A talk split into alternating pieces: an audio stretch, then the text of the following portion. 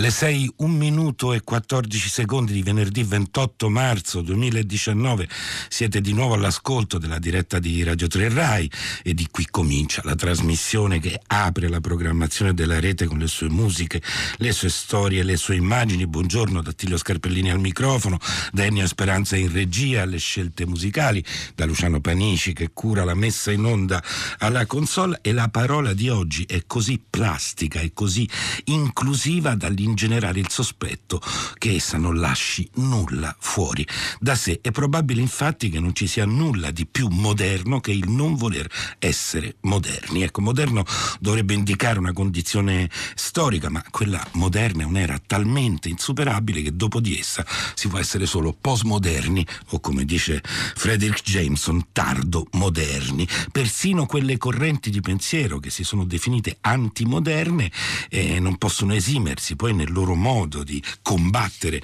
la modernità di eh, ricorrere a mezzi estremamente moderni. Moderno è il nostro filo rosso che è arricchito dalle vostre segnalazioni, correrà fino a stasera a Radio 3 Suite, il nostro numero di messaggerie è come sempre il 335 56 34 296 e poiché siamo all'altezza dei tempi, cioè moderni, potete scriverci via sms o su whatsapp e che cosa c'è di più moderno dello Stato Stato con la sua ambizione di essere ovunque, di plasmare il territorio e la vita dei cittadini a propria immagine e somiglianza, uh, di ultramodernismo, cioè di una versione muscolare della fede incondizionata nelle, magni- delle, nelle magnifiche sorti e progressive dell'umanità, parla uh, un libro dello studioso britannico James Scott, Lo sguardo dello Stato, pubblicato da Eleutera in un'edizione curata da Piero Boni, da cui oggi prenderemo qualche spunto senza avere la pretesa di esaurire le sue analisi eh, di storia minuta ricostruite al di fuori dei canoni ufficiali. E c'è persino una divinazione moderna, la scoperta Ennio Speranza tra le pagine di un clarinettista e compositore francese Louis Sclavy eh, che propone una curiosa miscela di jazz, musiche tradizionali e forte attitudine all'improvvisazione e nella sua divinazione moderna uh, la voce del clarinetto di Louis Sclavy è sopportata dal violoncello di Vincent Courtois.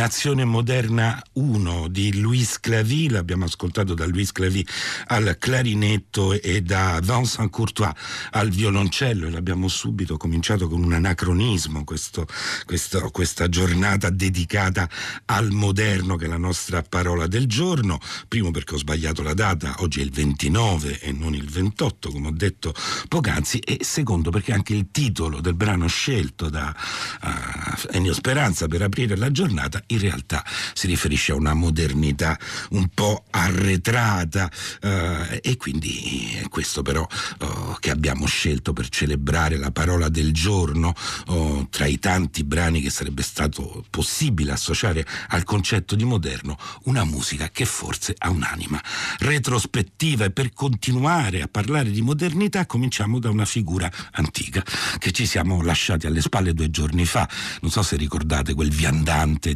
dipinto da Hieronymus Bosch che se ne va con i pantaloni sdruciti, una gamba ferita e il suo sacco sulle spalle, il bastone in pugno. Bene, di questo vagabondo cinquecentesco, lo storico dell'arte Maurizio Ghelardi dice che se, eh, se fosse reale e non allegorico avrebbe rischiato ai suoi tempi addirittura la condanna a morte. Già, ma perché? Eh, probabilmente perché nel XVI secolo gli stati, gli stati moderni, cominciano a consolidare il loro potere di controllo sul territorio e lo Stato, come scrive James Scott nell'introduzione al suo Lo sguardo dello Stato, che è uscito in italiano da Eleutera in un'edizione curata da Piero Boni, non sopporta il nomadismo. È una questione, spiega questo antropologo britannico, che è anche uno studioso della politica, che trascende le geografie locali e le frontiere nazionali. Nomadi e pastori, come i berberi e i beduini del Maghreb, cacciatori raccoglitori, gitani, vagabondi, vagabondi, persone senza fissa dimora, schiavi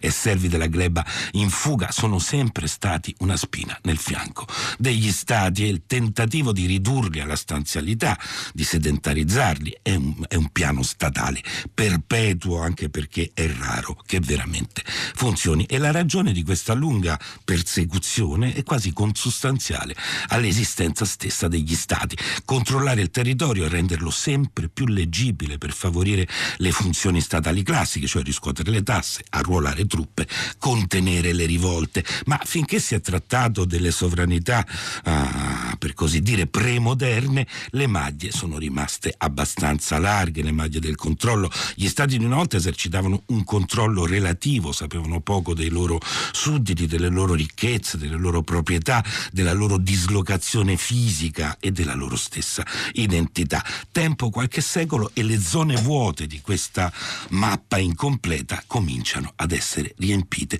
Tutto in un certo modo si semplifica e si uniforma, i cognomi diventano permanenti, pesi e misure vengono standardizzati, si istituiscono censimenti catastali e demografici, la lingua nazionale, di solito una, fagocita le lingue locali, quelli che poi diventeranno i dialetti, le città vengono ordinate con piani prestabiliti. E accanto all'istituzione di un ordine umano sempre più uh,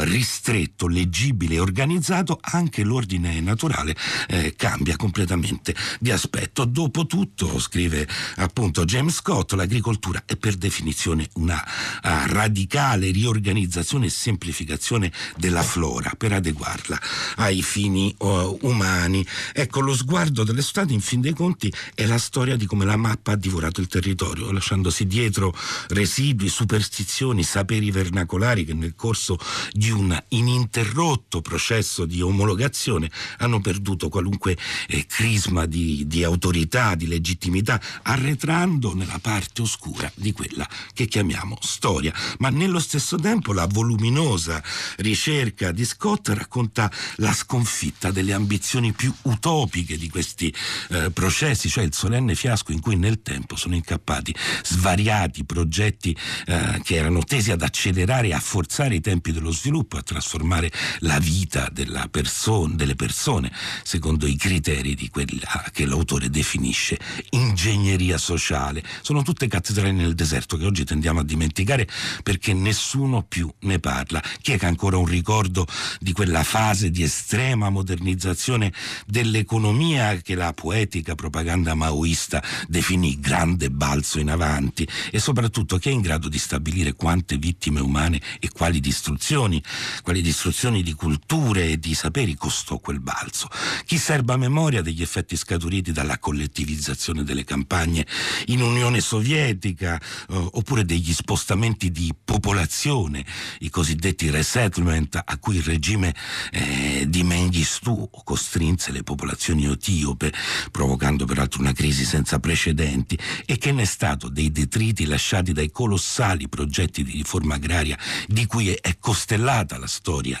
del cosiddetto terzo mondo. Ecco, raccontati separatamente tutti questi progetti, che siano neocapitalisti o socialisti, nati dalle rivoluzioni politiche, dalle guerre, quasi sempre portatori di grandi e anche sincere speranze, si perdono nella nebbia delle rispettive esperienze storiche, ma visti tutti insieme e poi analizzati eh, eh, uno a uno, delineano una precisa ideologia che l'autore dello sguardo dello Stato chiama ultramodernismo, un'ideologia né di destra né di sinistra, ma che accomuna destra e sinistra sotto l'egida di una versione muscolare della fede nel progresso tecnico e scientifico, della fiducia altrettanto incondizionata nell'indiscriminata espansione della produzione economica, nella razionalità dell'ordine sociale, nel soddisfacimento crescente dei bisogni umani e nel progressivo controllo sulla natura, ivi compresa la natura umana. E lo Stato, beh, lo Stato è il collante politico di questa concezione che sogna di imporre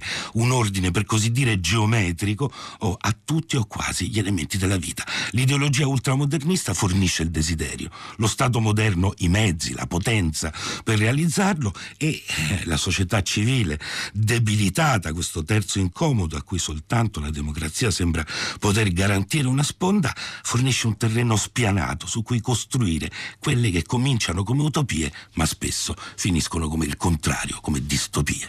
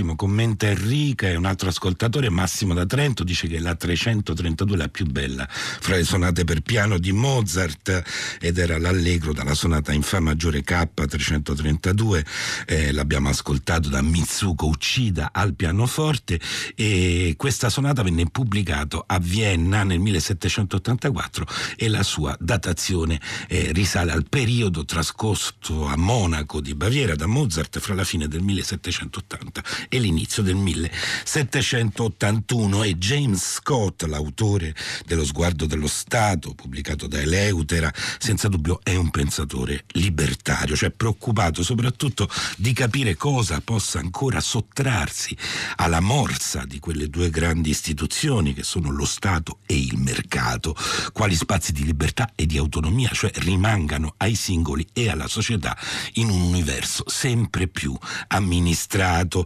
uh, però non è né un sostenitore acritico del locale, del tradizionale, eh, di quel sapere pratico che con una parola greca lui definisce metis, eh, eh, Scott non fa né un idolo né una panacea, semplicemente un antidoto, un contravveleno per resistere all'impatto di un ordine un po' troppo schematico e di una pianificazione spesso troppo totale se non eh, totalitaria. Eh, del resto gli esempi di resilienza, così la chiama, che vengono portati nel suo libro contro gli eccessi dell'ingegneria sociale sono spesso degli anacronismi, in alcuni casi persino degli episodi della cosiddetta arte di arrangiarsi, ma la loro strategia si inserisce sempre in un quadro moderno, contribuendo paradossalmente al suo funzionamento, però al suo funzionamento non nell'ambito dell'ottimale, appunto nell'ambito utopico e distopico dell'ottimale, ma in quello umano del possibile. Quanto allo Stato, neanche lo Stato viene demonizzato da Scott.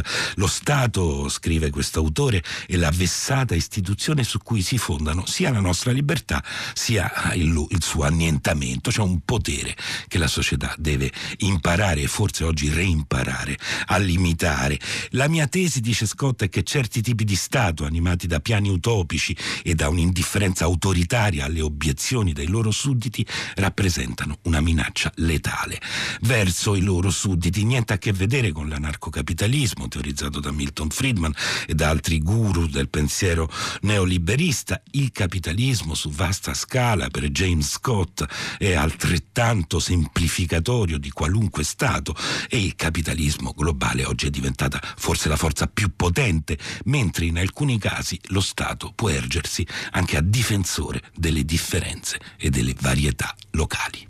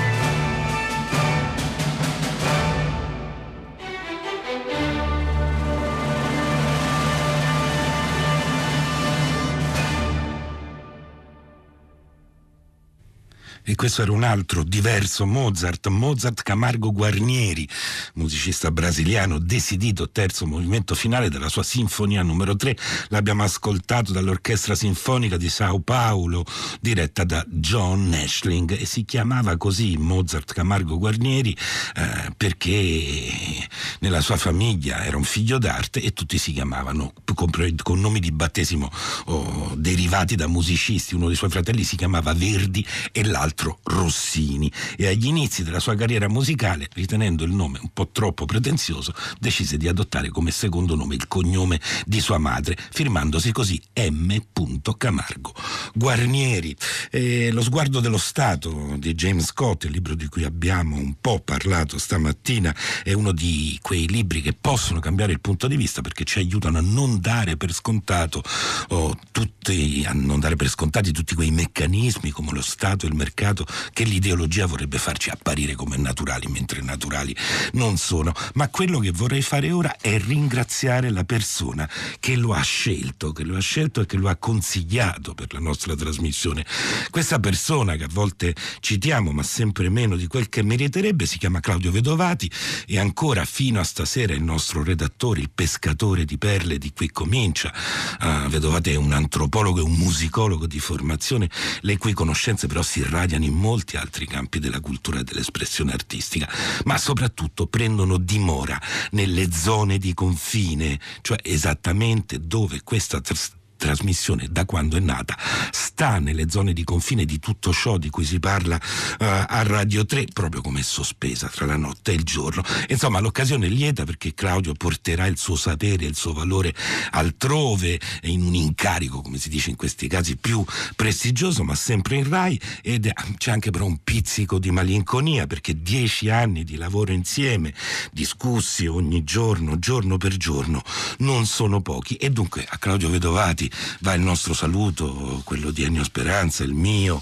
il saluto dei curatori, eh, Elisabetta Parisi, eh, Federico Vizzaccaro, il saluto degli altri conduttori, Arturo Stalteri, eh, Anna Menichetti, eh, tutti. Eh, e gli dedichiamo un, il brano di un musicista che lui molto ama, il prossimo John Cage, Act One.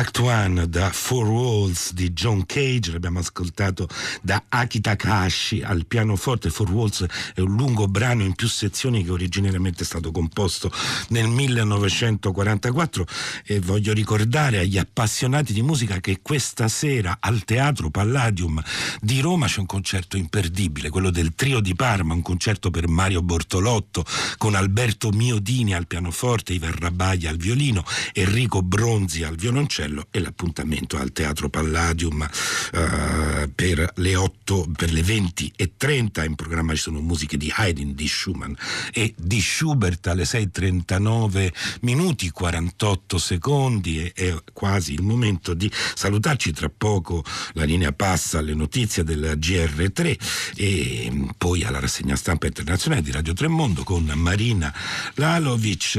Anch'io vi, vi saluto perché da lunedì al microfono ritroverete Arturo Stalteri, eh, ringrazio Ennio Speranza per le bellissime scelte musicali di oggi eh, e anche dei giorni scorsi eh, e anche Federico Izzaccaro, co-curatore di Qui Comincia per la stessa ragione, Elisabetta Parisi, curatrice di Qui Comincia e Claudio Vedovati appunto fino ad oggi ancora redattore con i miei migliori auguri e ci salutiamo con Eddie Vedder, Society Uniti. Eddie Vedder all'anagrafe Edward Louis Severson è la voce del gruppo Pearl Jam, ma non solo, oltre a diventare una delle icone del movimento grunge degli anni 90, è noto per il suo impegno come attivista politico.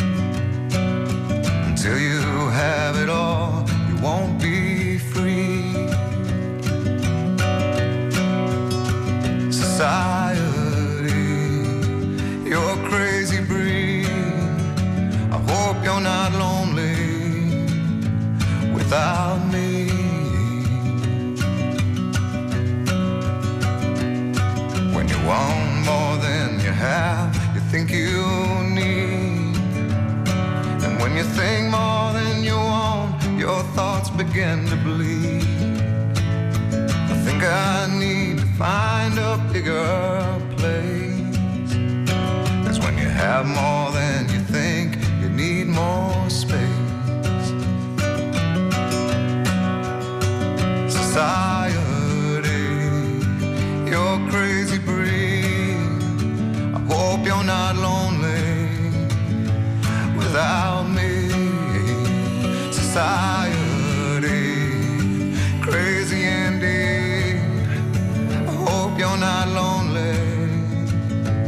without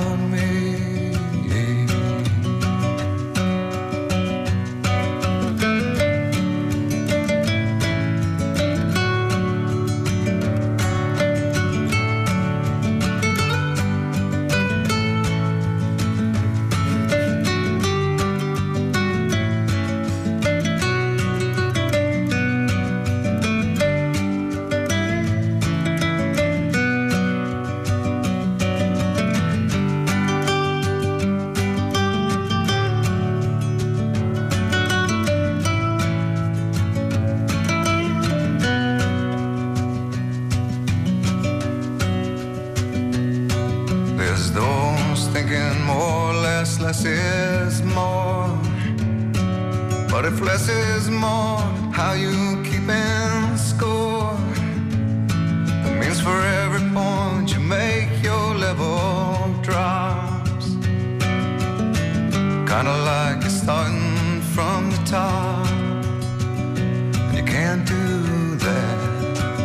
Society, you're a crazy breed. I hope you're not lonely without society. Crazy Andy, I hope you're not lonely without me. Society, have mercy on me. I hope you're not angry if I disagree. Society, crazy Andy hope you're not lonely.